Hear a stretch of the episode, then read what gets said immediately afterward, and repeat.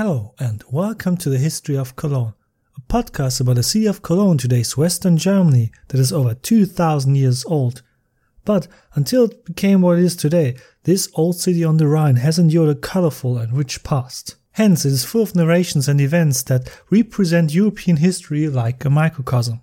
This episode will be entirely devoted to the rise of Christianity in Cologne during the Frankish Merovingian period, so the period from the 6th to the 8th century.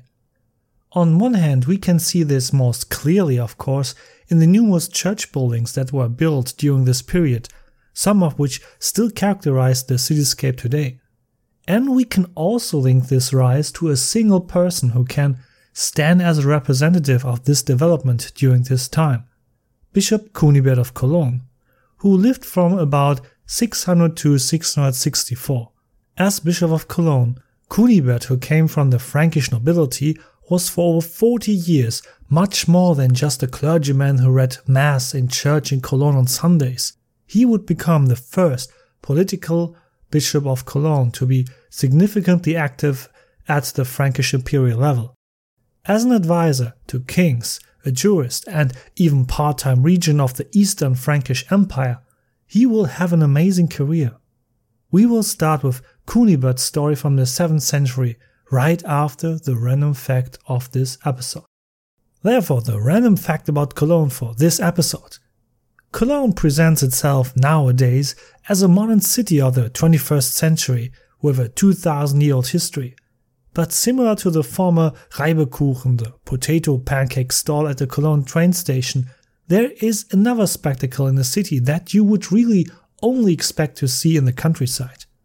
These are the flocks of sheep along the Rhine. These flocks of sheep grazing on the grass covered banks of the Rhine are true saviors of our city. They ensure that areas designated for flooding in times of high water are also capable of absorbing the water masses and allowing them to seep away. Too much plant growth of trees and bushes on the banks could lead to sealing and not allow the water to percolate. Sheep prefer to eat away these young plants and thus provide flood protection for the city. Well, if Cologne is such a modern city, why don't machines or vehicles equipped to do this? Well, it has been proven that no machine in the world can do this work as thoroughly as a sheep, and more environmentally friendly it is without the use of large internal combustion engines to boot. Of course, using sheep for flood control is not something that is unique to Cologne coastal areas with dikes and other river basins all over the world make use of it.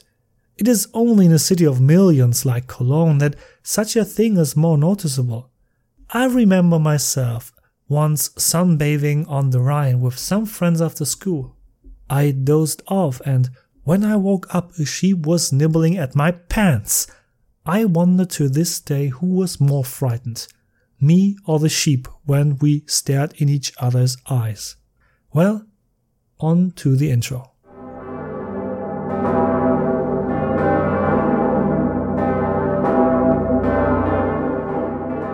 Before we get into the vita of the great and important Bishop Kunibert, we must venture a brief look at the imperial level. And no, this time of course no longer the Roman but the Frankish empires meant. I had already said it before. The Merovingian dynasty, which Chlodwig founded around the year 500, ruled over very large parts of what is now France, Belgium, Netherlands, Luxembourg, and Western Germany. All this can be easily observed on a map, but the composition of the Frankish Empire was extremely complicated. One element that complicated things was, among others, the law of succession. The Frankish law of succession basically had a noble goal. If the king died, all his male descendants were to be provided for equally, so the rule of the empire was to be divided up among his sons. On paper, this does not sound bad, but the question that arises what does equal division exactly mean? And it was precisely over this that the Merovingian heirs often quarreled vehemently with each other and invaded each other's territories by war. Thus, in the 6th and 7th century, the Frankish Empire split up again and again, followed by phases where one heir succeeded in reuniting the entire Frankish Empire under his sole rule. Of course, most of his brothers and their families died a death before that. Mostly not a natural one. For example, in the year 558, Clothar I, the youngest son of Chlodwig, succeeded in uniting all parts of the Frankish Empire under his rule, even if only briefly, because he died three years later and the Frankish Empire was divided again. This triggered a new fratricidal war among his sons and their respective families. And it is precisely into this time of decades long fratricidal wars that Kunibert is born around the year 600. Here in the eastern part of the Frankish Empire, two brothers of the Merovingians are once again fighting for power. On the one hand, and attention, again wonderful beautiful Merovingian names follow, was Theudebert II. Theudebert ruled over the eastern part of the empire, which was called Austrasia. Borrowed from Latin, Austrasia really simply means land to the east. It included territories on both sides of the Rhine, as well as northeastern Gaul, including our city of Cologne and Aachen, Trier, the Lorraine region, but also areas in what is now Thuringia, the territory of the Alemanni conquered under Chlodwig in what is now southwestern Germany also belonged to it, and parts of what is now Bavaria. Is that all too complicated for you? Well, no problem. I will post a map of all of this in the companion post to this episode on my homepage.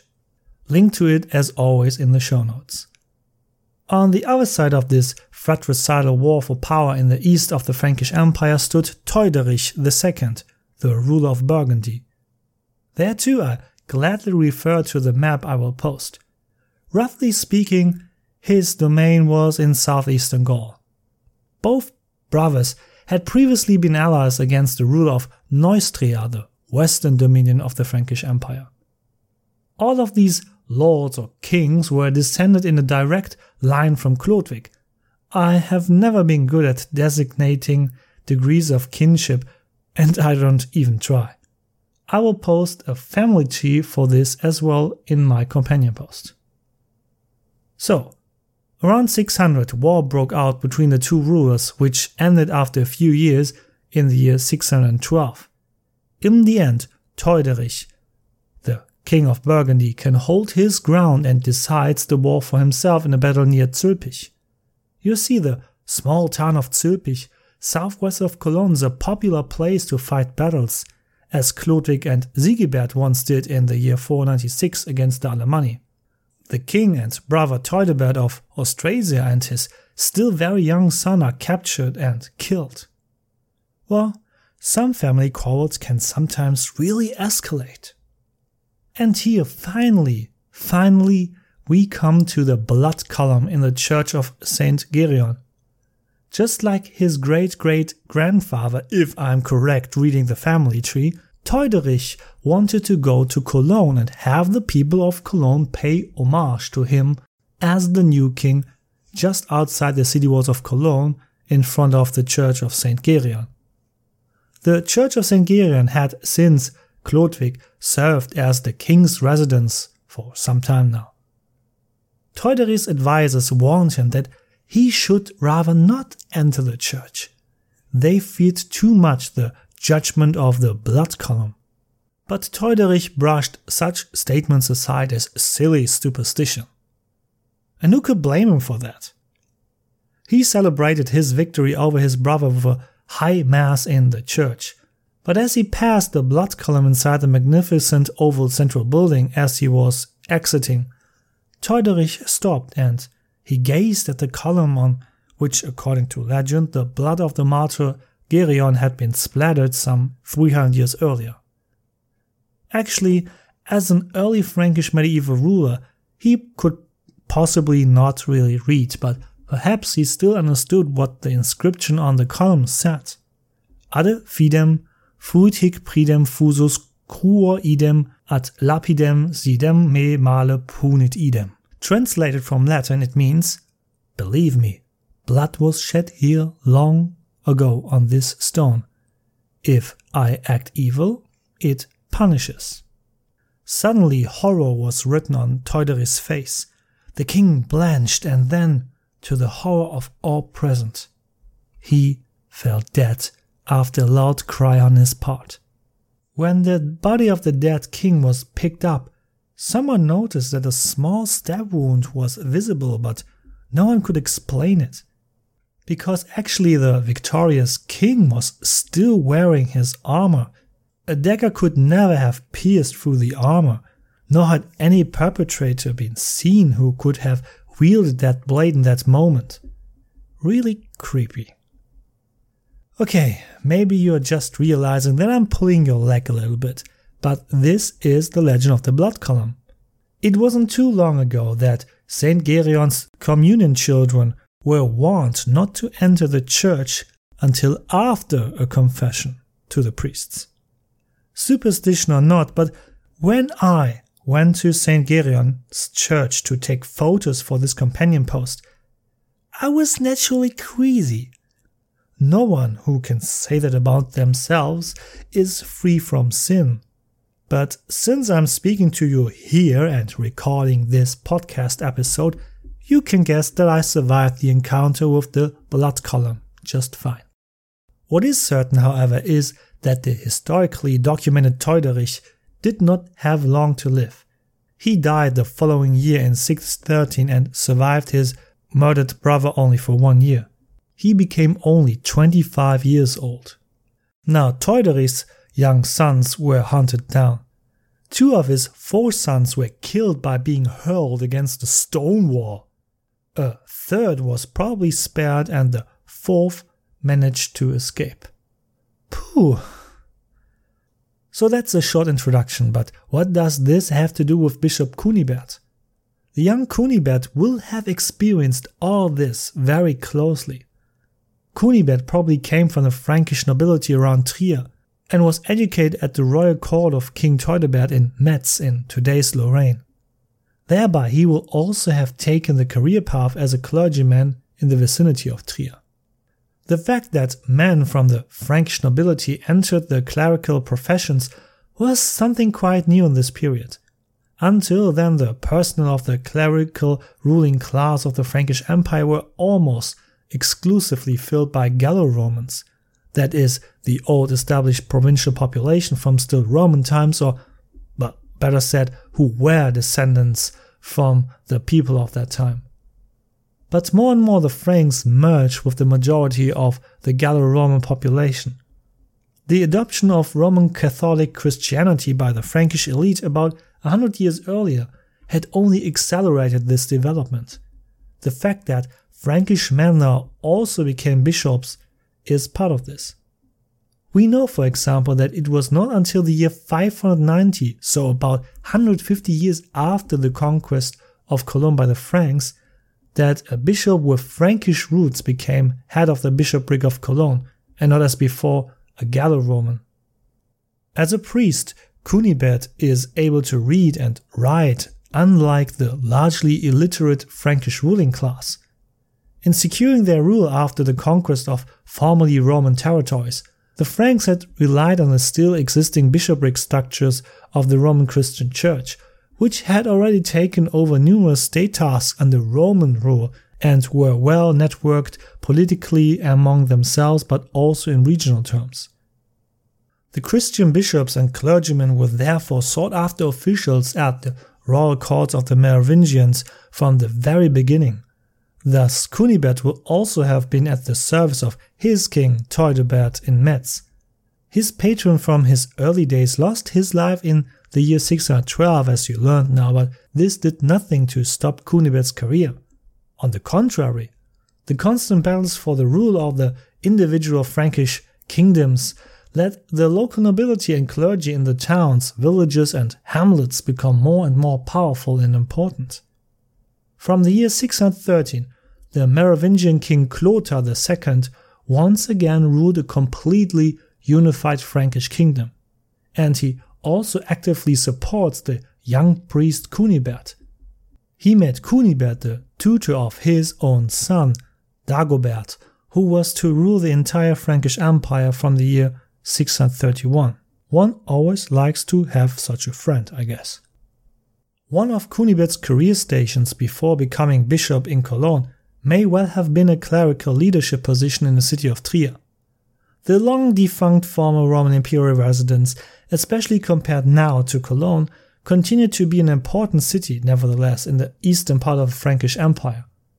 Here, Kunibert served as archdiakon. I will now refrain from explaining the complex offices and titles of the early Christian church. Let's just leave it at that that Kunibert was quasi the deputy of the Bishop of Trier. You notice maybe that I don't really list the years. Well, that's just it again. The historical sources in the early Middle Ages are very rare. We only know that it must have happened before the year 625. We don't even know the date of Kunibert's birth. Probably he must have been born right around the year 600. And yes, that means in fact that he was trained as a child towards a career in the church. Not unusual in the Middle Ages. Kunibert must not have done his job badly. King Clothar and his son Dagobert were visibly taken with him. It so happens that with their royal support, he is appointed Bishop of Cologne in the 620s. He will certainly not have been older than 30 at that time. When exactly he is appointed as Bishop of Cologne, we, well, unfortunately do not really know. But once appointed Bishop of Cologne, he was to guide the fortunes of Cologne and the Cologne diocese for over 40 years, in a time when kings often died before they reached the age of 30. That is a perceived eternity. But in the year 626, we have historical evidence that Kunibert is the Bishop of Cologne and that he participated in a synod in Clichy near Paris. In the year 630, it is handed down that he again took part in a synod in Reims, a synod, and I hope I pronounce this word correctly in English, was a meeting of bishops, in both cases of Frankish bishops. Especially in these times, however, these synods did not only talk about theological topics, as the bearer not only of spiritual but also of ever increasing real power, power politics within the Frankish Empire were also among the topics of the agenda at Clichy in the year 626. There, the young bishop of Cologne must have distinguished himself, for the king of the eastern part of the Frankish Empire, Dagobert, appointed him one of his advisers at his royal court. And only a few years later, in 634, he, Dagobert, also appointed Kunibert as regent for his still minor, underaged son Sigebert. Dagobert appreciated his former educator and teacher and eventually even entrusted him with the management of his royal court. No decision, no single letter went to the king without Kunibert knowing about it beforehand. Bishop Kunibert was thus one of the most powerful figures in the Frankish Empire. Here, ecclesiastical power clearly merged with state power. In an earlier episode, I told you that Clotilde had his empire administered by counts. Well, this secular noble Frankish count had at least probably hardly anything to report in Cologne in this time. His actually power was completely overshadowed by that of the Bishop of Cologne, in this case by Kunibert. It may be astonishing that there was such a not exactly defined distribution of power here. The Count in Cologne and the Bishop of Cologne were supposed to be in a relationship during the Frankish period which was characterized by a constant alternation of competition, conflict, and balance. Such imprecise power structures are characteristic for the Middle Ages and also fine to the early modern times. And please be honest, how often do you hear in the media that the state parliament does not feel responsible because this issue is dedicated at the federal level? And then you are told that it is not decided on the federal level, but at the level of the European Union or even the United Nations. They, in return, like to play the ball back to everyone possible involved, and nobody seems to be responsible. But well, we digress. The fact that bishops gained power and influence in their cities of residence was not really a Cologne phenomenon alone. Wherever cities still existed from ancient times, the well connected ecclesiastical dignitaries with their bishops at the top knew how to achieve first spiritual and then secular power. Thus, it happened that the bishops in the Frankish Empire ruled quasi autonomously over their cities and the surrounding countryside. So powerful did they become that the king needed them to support his rule and did not even consider it remotely wise to question this. Our Kunibert is a good example here, because the respective Frankish king knows exactly somewhere lurks always a brother or other relative from the Merovingian dynasty who would like to push him from the throne. Let us now take a look at Kunibert's activities in Cologne, which are still clearly visible in the cityscape today. And of course, there are also some legends about Kunibert. I find two legends quite entertaining. Let's start with the first one. The Saufang Glocke, or in English translated, well, you can't really translate it, it means pig trapping bell. Well, let's just begin with the story and maybe you get why the bell is called like that. This story is probably the best known about Kunibert. Located only 500 meters west of today's Heumarkt, the Haymarket, the Church of St. Cecilia stood and still stands today. However, the current church building near today's Neumarkt, Cologne's largest inner city square, is from the later 12th century, which of course still makes the church building over 800 years old and no less special. The church at that time may have been much smaller, but I would like to come to the building of St. Cecilia in the next episode. So, according to legend, a new bell had been forged for the church. Yes, you heard correctly. How to cast bells. The people did not know at that time yet in the Rhineland. So they hung the church bell in the building and tried to ring it. But to the astonishment of all present, it remained silent despite the ringing, no matter how hard you tried. To everyone's misfortune, the bell broke loose from the building and crashed into the marshy ground next to the church, next to the pigs who were trying to find something to eat. However, Bishop Kunibert, who happened to be passing by that day and had observed what was happening, knew what to do. He blessed the bell, and, oh miracle, after a small prayer, the bell rang. Another version has something to do with pigs, from which then also the name of the bell is derived. In this version, the church had burned down before, and the bell had fallen into the muddy ground and was considered lost, or they covered it up with dirt so it would not get stolen. Since it was normal to keep cattle in the cities until the modern times in Cologne, it happened that a sow digging for food in the soil came across the lost bell. This gave the bell the name Saufang or pig trapping bell. Here too, Kunibert blessed the bell and gave it to the Church of St. Cecilia.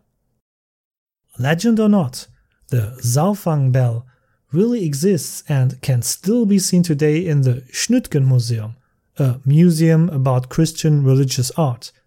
And this is no coincidence that it can be seen there.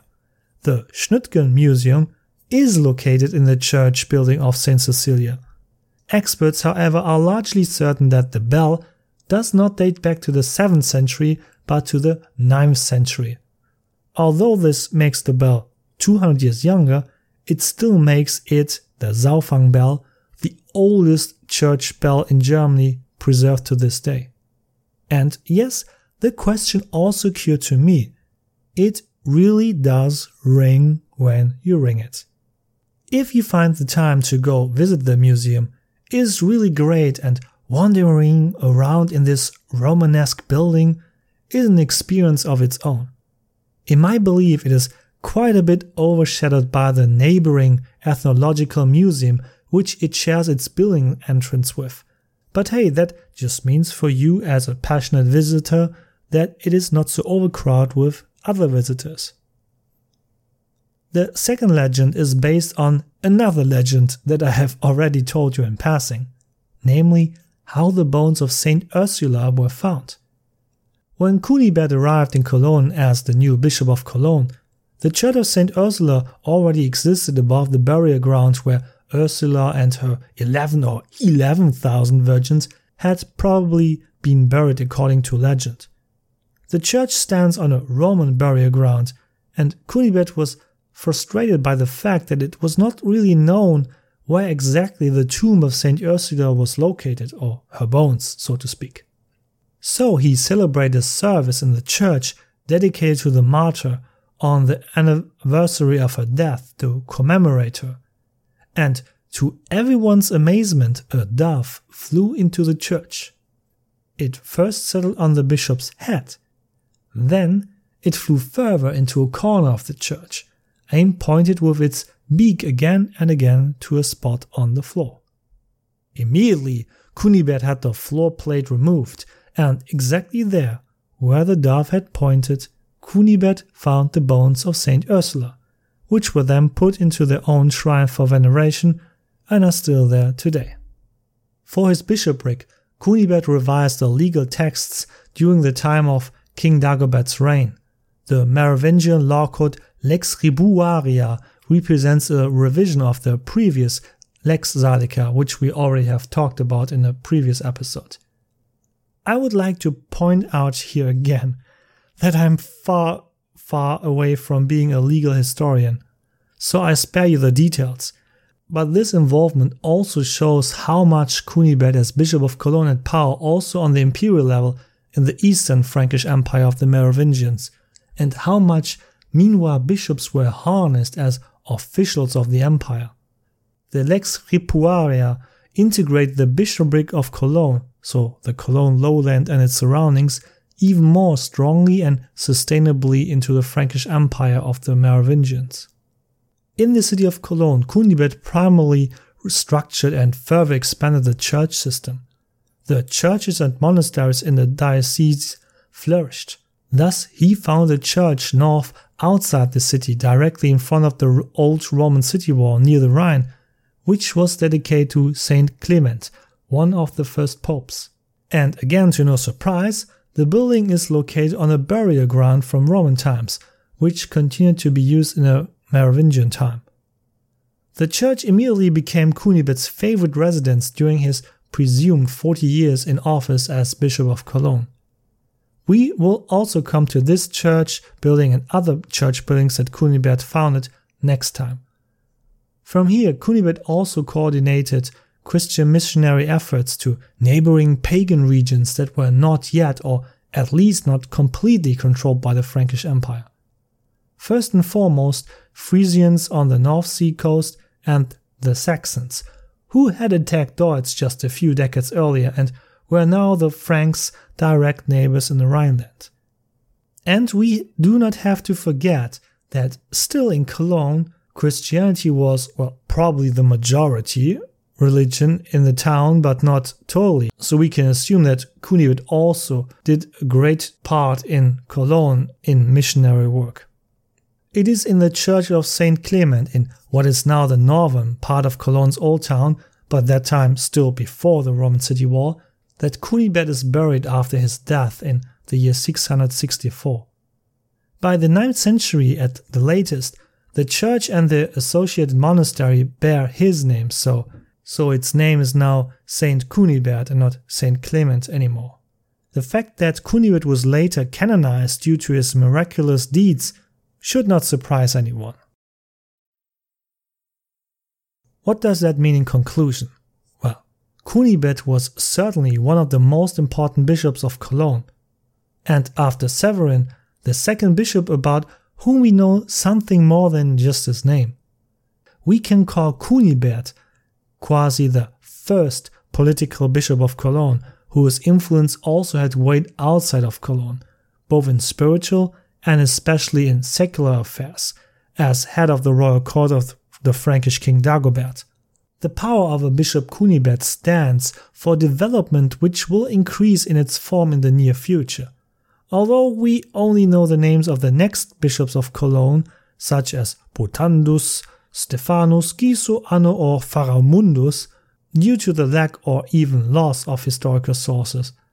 It is not until the time of Charlemagne in the late 8th century that the bishops of Cologne regained their profile, biography, and character for us. For the decline of royal power in the Frankish Empire continued to gather pace under the Merovingians.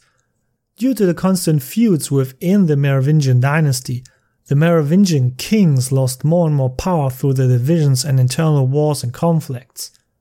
The patron of Kunibert King Dagobert I was himself one of the last outstanding Merovingian rulers. The empire united under Dagobert continued to decay under his weak heirs and their heirs. Beneficiaries of this development were, as already mentioned, the regional rulers like landed gentry and the bishops, like our Bishop Kunibert for Cologne and the Lower Rhine after Dagobert died in 639 so 25 years before Kunibert himself would die.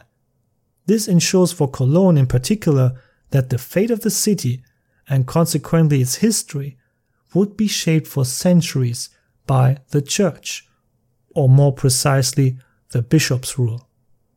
Similar things took place at the top of the empire. Weak Merovingian kings came and went, but someone still had to ensure the order of the empire. Thus, in the background, the families of the high officials at the royal courts of the Merovingians came more and more to power, the so-called mayors of the palace or majordomo. So much so that at the end of this development, those majordomos could make the Merovingian kings dance like their puppets as string pullers. Only already times as info in front. We will talk about it another time when we get there. Let's leave it for today. I hope I have told you the life of Kunibert in the best possible way. The early Middle Ages is not only poor in sources, it is unfortunately often overlooked, yet it is such an interesting epoch from which the final constellation of Europe will ultimately develop. With Bishop Kunibert, however, Cologne also begins to gain importance for the Frankish Empire. In the long run, this leads to the fact that for centuries, the fate of the city of Cologne is closely connected with the rule of the bishops and later archbishops of Cologne. Next time, we will stay in Cologne. Episcopal rule gradually but steadily establishes itself in the East Frankish city. This finds expression in the numerous foundations of church buildings and monasteries in the Merovingian period, an example from the 6th to the 8th century in Cologne. Kunibert himself is a promoter of church and clerical buildings in the city and gives them their first flourishing. Now, churches in the Middle Ages are not mere places of just worship in this period, as they are today.